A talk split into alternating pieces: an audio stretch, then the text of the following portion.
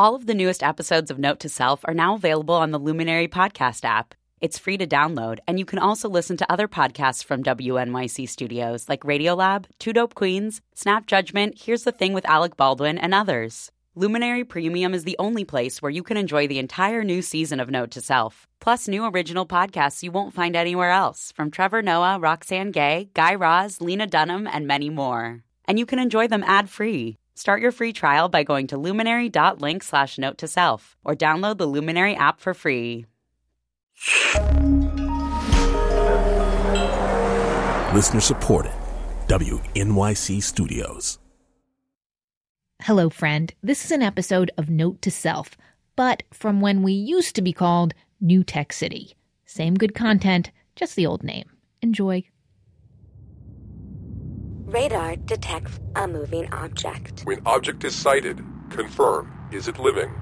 Infrared sensors are detecting heat. Heat 1. Check.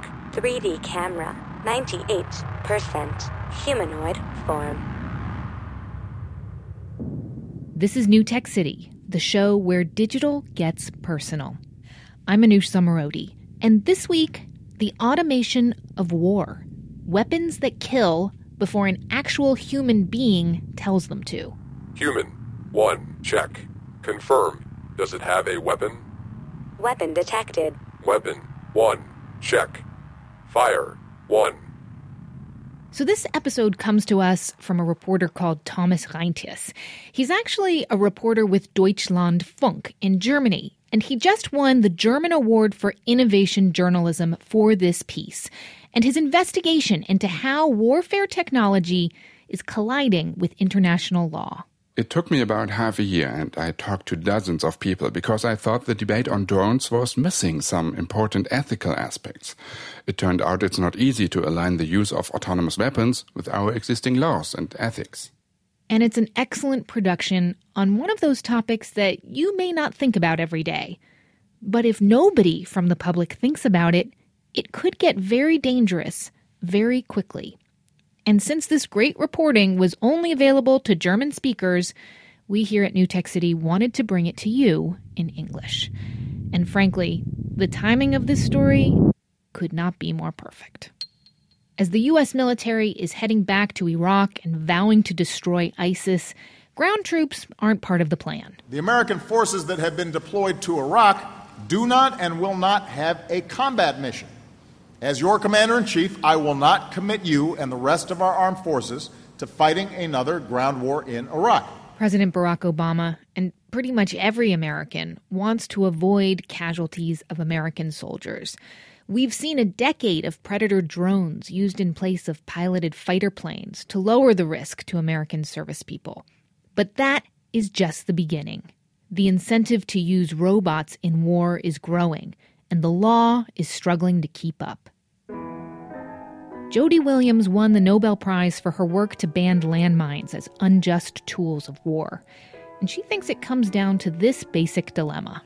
The constant drumbeat of, you know, better technology is progress, you know, more high tech is is better warfare. You know, what does that mean? Better warfare, cleaner kill, um, the ability to kill other people while protecting your troops. I mean, what is what what will warfare be then? At a military trade show in Washington D.C., armed robots are the big draw. Kent Massey of HDT Robotics is presenting his invention. The robot that we're standing in front of right now is the Protector robot. The Protector kind of looks like a pack mule crossed with a tank. It can move soldiers' gear, over a thousand pounds of it, and it's operated by remote control. But the crowd here likes the firepower most. It has uh, the ability to mount a weapon, so the soldiers can use that for direct fire, or it can carry a larger mortar than they can carry on their back right now, which gives them the ability to stand off and defend themselves. The U.S. military already uses small armed robots on the ground to disable explosives, and the same company that makes the Roomba, yeah, that vacuuming robot, it sells thousands of small electric robot vehicles to the military. Mark Belanger is in charge of robotics and government programs at iRobot. And he's proud to see his machines enter the battlefield, especially if it's them suffering the consequences. You know, every time a robot gets destroyed uh, during an EOD mission, you know, that's a, a, soldier or a marine or somebody else who, who didn't get didn't get hurt by that uh, explosion. That's exactly what they're there to do. You know, when a robot gets blown up, that's a, that's another life saved. The military constantly has to order more of these robots because they get blown up so often, which I guess is kind of to be expected if your job is to disarm bombs. These small robots weren't armed originally, but now that's a new selling point. We have actually demonstrated weapons on, on robots. We have our largest robot, which actually isn't here today, is called the Warrior. It's about a 500 pound robot. Coming to a battlefield soon, big robots like the Warrior and the Protector. Following close behind, robot foot soldiers, ships, and remote controlled submarines. And then there are the flying robots, the drones. Current altitude 600 feet. Altitude confirmed. Landing gear 1. Landing gear deployed. Execute land check.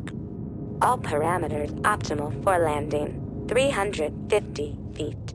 Automatic landing 1. About 20 years ago, I was flying fighter jets for the U.S. military. I was one of the first female fighter pilots. Professor Missy Cummings is the director of the Humans and Autonomy Lab at Duke University. And when I was flying the F 18 Hornet, I realized just how much automation existed in the systems at that point. And for example, when I saw how well planes landed themselves on aircraft carriers, in addition to how well missiles at that time were starting to become um, surgical strike weapons, precision bombers, I realized that, you know, within the next 20 years that the technologies would pretty much eclipse the human capabilities in terms of conducting warfare. And then drones came around. Cummings is a fan. She says drones are more precise and just faster than humans can ever be, even with their limited intelligence. Probably the most advanced drone is the Global Hawk, and it does have the capability that if it loses ground control station link, it has enough smarts to set up its own landing profile at some pre programmed base somewhere, uh, runway somewhere in the world, and be able to take itself down. And it, it, that has actually happened several times. Right now, drones depend on pre programmed human instructions.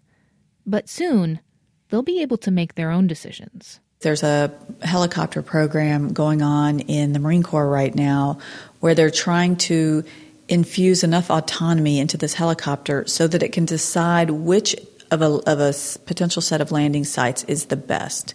So helicopters like to land on flat surfaces, not in mud, not in water, but on hard packed surfaces. And so the question is, can we actually develop a sensor suite that can detect where flat, hard packed surfaces are enough so that the helicopter knows that is where it should land and then sets up an, an approach to allow itself to get there safely? the robot helicopter would be assessing the world around it, making decisions on its own, just for landing at first. But you can see where this could lead. Target confirmed. Fire. Brad Allenby is a professor of engineering and ethics at Arizona State University. With Napoleonic era combat, you knew where the battlefield was, right?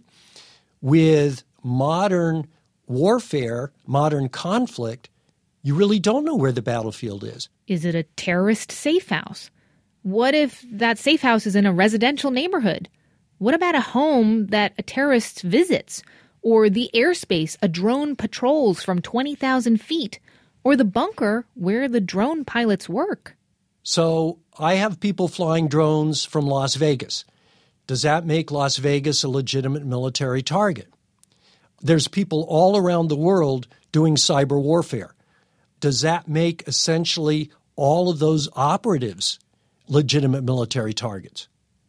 Very difficult questions unless you realize that the geopolitical structure has changed so that the assumptions underneath the laws of war may no longer be valid. Allenby says things get even more complicated when you consider that these drones are being flown by the CIA and their contractors not the Air Force.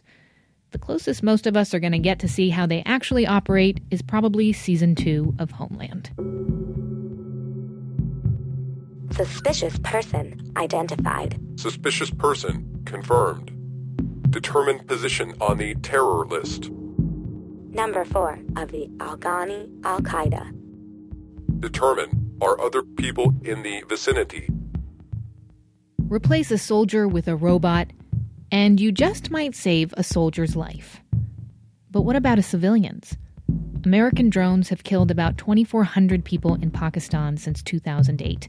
The Pakistani government says about 70 of those deaths were civilians with no link to terrorism. Human rights groups, they say that figure is much, much higher. But what if a drone on autopilot was actually the solution to collateral damage, as it's called? Ronald Arkin is the director of the Mobile Robot Lab at Georgia Tech. We have all these incredible devices that no one could have conceived uh, 100 years ago, 200 years ago. Maybe we can make war, as horrible as it sounds, less devastating to the non combatants than it currently is. He says future technologies will learn how to perform ethically. Yes, ethically on the battlefield. The question that I'm pursuing is trying to find effective ways to enforce moral rules derived by human beings within robotic systems. That does not deal in any way, shape, or form with high level human moral reasoning. All the moral choices have been made by humans as encoded in the laws of war or the rules of engagement, and then are simply followed by the robot. Like robots that decide not just when to pull the trigger, but how many times, what kind of weapon, even. Should they use overwhelming force or show some restraint? Shoot or wait and see? This is something humans struggle with in the heat of the moment. A colleague of mine who served as a lieutenant in Vietnam mentioned in a free fire zone, his men shot at anything that moved in that particular location. A robot can now shoot at anything that moves. That's a non trivial problem, but that's the wrong answer. We need to have higher levels of discrimination and capability before they should be allowed to fire. They must do better than human beings before they should be deployed uh, in the battle space. So that's one problem. Number four of the Afghani Al Qaeda. Determine are other people in the vicinity. Six unarmed civilians in the immediate vicinity. Civilian count six. Search for a clear shot. Locate position. Query coordinates. Area is part of a hospital. Permission to fire? Zero. Abort. Abort. Abort. Abort. Now, of course, there are doubters. Serious doubters. Noel Sharkey is a renowned professor of artificial intelligence and robotics at the University of Sheffield in the UK. And he says just imagine what a robot sees. They can't discriminate between civilians and military personnel.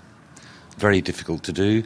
Robotics has been trying to do visual recognition, artificial intelligence for some 50 years now, a bit more than 50 years, and we can just about tell the difference between a lion and a car. So the idea of putting one of these things into a battlefield where you have children, where you have women, where you have innocent people, and, and thinking it should discriminate between, between those and insurgents is just insane. Sharkey says a machine just can't understand and calculate collateral damage. There's just no way for them to make judgment calls. They can't make judgments with the proportionate use of force. Unfortunately, in the laws of war, which I don't like, it's, it's legal to kill civilians, providing it's directly proportionate to the military advantage. Uh, there are PhD theses at military academies trying to work out what military advantage is. And what it boils down to really is the judgment of a very experienced commander. And there's no way that robots can have that kind of reasoning ability. Okay, so yes, it's a bit he said, she said about what's possible or what's going to be possible. But meanwhile, robots are rolling onto the fields right now. Coming up, it's not just commanders making military judgment calls these days, it's lawyers. In today's warfare, a drone pilot is looking at a screen, talking to potentially five to ten other people looking at that same screen on the radio, one of which is a lawyer where circuit boards meet bullets, lawyers, and cold human fear.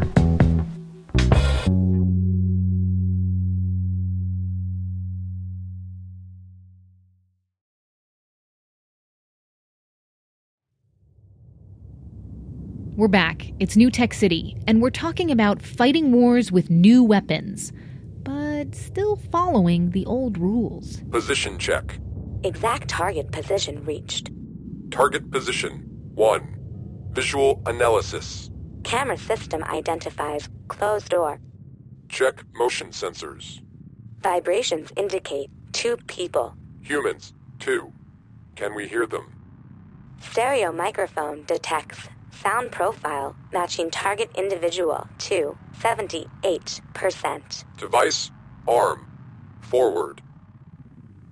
Let's talk international law for a second here. The Geneva Convention lays out the ethics of war. And as you might expect from a World War II era treaty, it's kind of fuzzy on how to treat killer robots. One thing it does say, though, is that using weapons that kill indiscriminately should be considered a war crime. I think it's implicit in existing international law that these machines for the foreseeable future would fail to meet the requirements of international law. Peter Asaro is vice chairman of the International Committee for Robot Arms Control.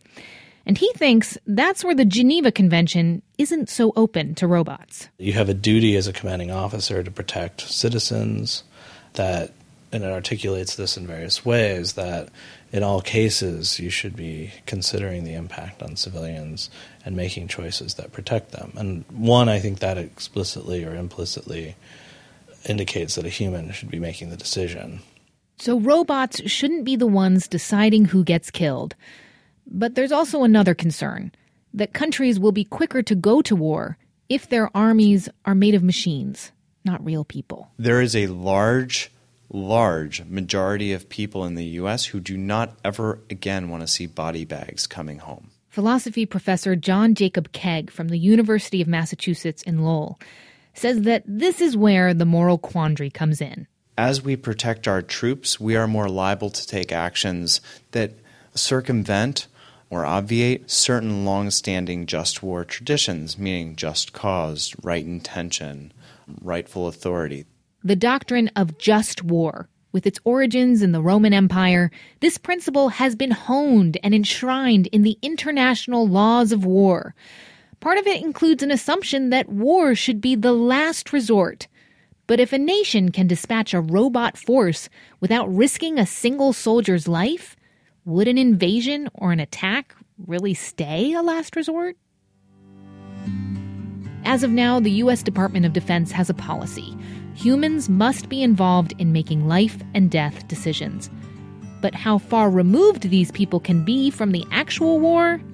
Very far removed. The former fighter pilot, Missy Cummings, says that when she was flying, it was her decision whether or not to drop a bomb. But things are done a little differently now. Probably one of the greatest leaps in warfare with drones in the last 20 years has been the fact that lawyers actually now sit inside that kill chain. In today's warfare, a drone pilot is looking at a screen, talking to potentially five to 10 other people looking at that same screen on the radio, one of which is a lawyer. And so there's kind of a big committee decision about whether or not that weapon should be released. And so this is a new and, in my opinion, a much better form of warfare. More minds on the case, less physical stress, fewer hasty gut decisions. That all might lead to less atrocity. But will it ever be okay to let a robot make the decision to kill strategically, morally, legally? Target confirmed. Fire. Christof Heyns is with the United Nations, and his title is kind of ominous Special Rapporteur on Extrajudicial, Summary, or Arbitrary Executions. We can even hear it in the name human rights law and humanitarian law. The assumption is that you're dealing with humans taking the decisions. So at the time when these legal systems were developed, people did not even think about the possibility that somehow humans will be taken out of the picture uh, and no longer take the decision on who will live and who will die. Heyns has presented a report to the UN summarizing the arguments for and against automated weapon systems. And it raises the question should there be a moratorium? More than 270 engineers and computer scientists from 37 countries signed a petition to ban killer robots last October. Amnesty International and Human Rights Watch have also joined the campaign. Here's Stephen Goose of Human Rights Watch. You want to stigmatize the weapon uh, and, and make sure that people never develop them, never produce them, and never use them. And that's why the preemptive ban is the only thing that makes sense. On the other side of the ban question, there's hope that with more research, better technology, these terrifying autonomous weapons could could make war safer, as odd as that sounds. Kenneth Anderson is a law professor from American University. He says we have to keep researching to find out the potential benefits. Maybe we won't achieve benefits out of the development of these technologies, but we might actually achieve enormous gains in terms of the ability to control harm on the battlefield. For now, the rules of war aren't written in computer code. Doctrines need to be interpreted by generals and soldiers, case by case. Autonomous weapon systems aren't there yet.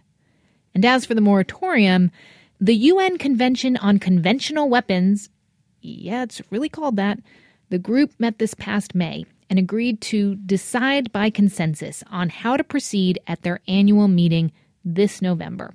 And as it stands now, five countries have called for a ban on this technology. And the U.S. has issued a policy requiring humans to maintain meaningful control over any kill decision. Even supporters of autonomous weapons agree we must move forward with serious caution. Roboticist Ronald Arkin. We need, as a world, to step back and think about what it is that we're doing. And that means also to think about calling for a ban. We need to take our time. We need to understand. We need to do it rationally and not out of fear, not out of all these arguments about terminators and responsibility for systems that don't exist, all these sorts of things. We need to do this rationally, deliberately, carefully, and see can we help noncombatants? This has been a special presentation of One or Zero Life or Death How Technology is Challenging International Law. It was originally produced for German audiences by Thomas Reintjes, with assistance from Philipp Banse for Deutschlandfunk. We hope you enjoyed the English edition by the team here at New Tech City. And if you feel this issue is important, send this episode to a friend Maybe that person who always reads the international section of the paper straight away. The segment is at newtechcity.org. Next week, we're back with another story of how technology is infiltrating our lives, but this one is way, way closer to home. I just wanted to know all these people making iPads and Nexus whatevers that we're using all day long. What are the rules that they have for their kids? What do they think is appropriate for their own children when it comes to gadgets and screens? We were checking whether these whole idea of screen limits was really necessary or important. And I think this was some summer vacation week where Nolan was off. So he said, you know what? No limits. Watch as much shows, play as many games, do whatever you want. Go for it. How the techies parent and experiment on their own children. That's next week on New Tech City. Subscribe to our podcast so you don't miss it. There's a handy green button on our website, newtechcity.org, or just search for us on iTunes, Stitcher, Overcast. That's a new one that I like, whatever you use. And if it sounds good, let us know. We always really love to hear from you about how technology is changing your life for better or worse or weird. Email me at newtechcity at wnyc.org or at Twitter, we're at newtechcity or at ManoushZ. There's so many ways. It's the new techie world we live in, right? Thank you so much for listening. I'm Manoush Zomorodi. This is New Tech City from WNYC.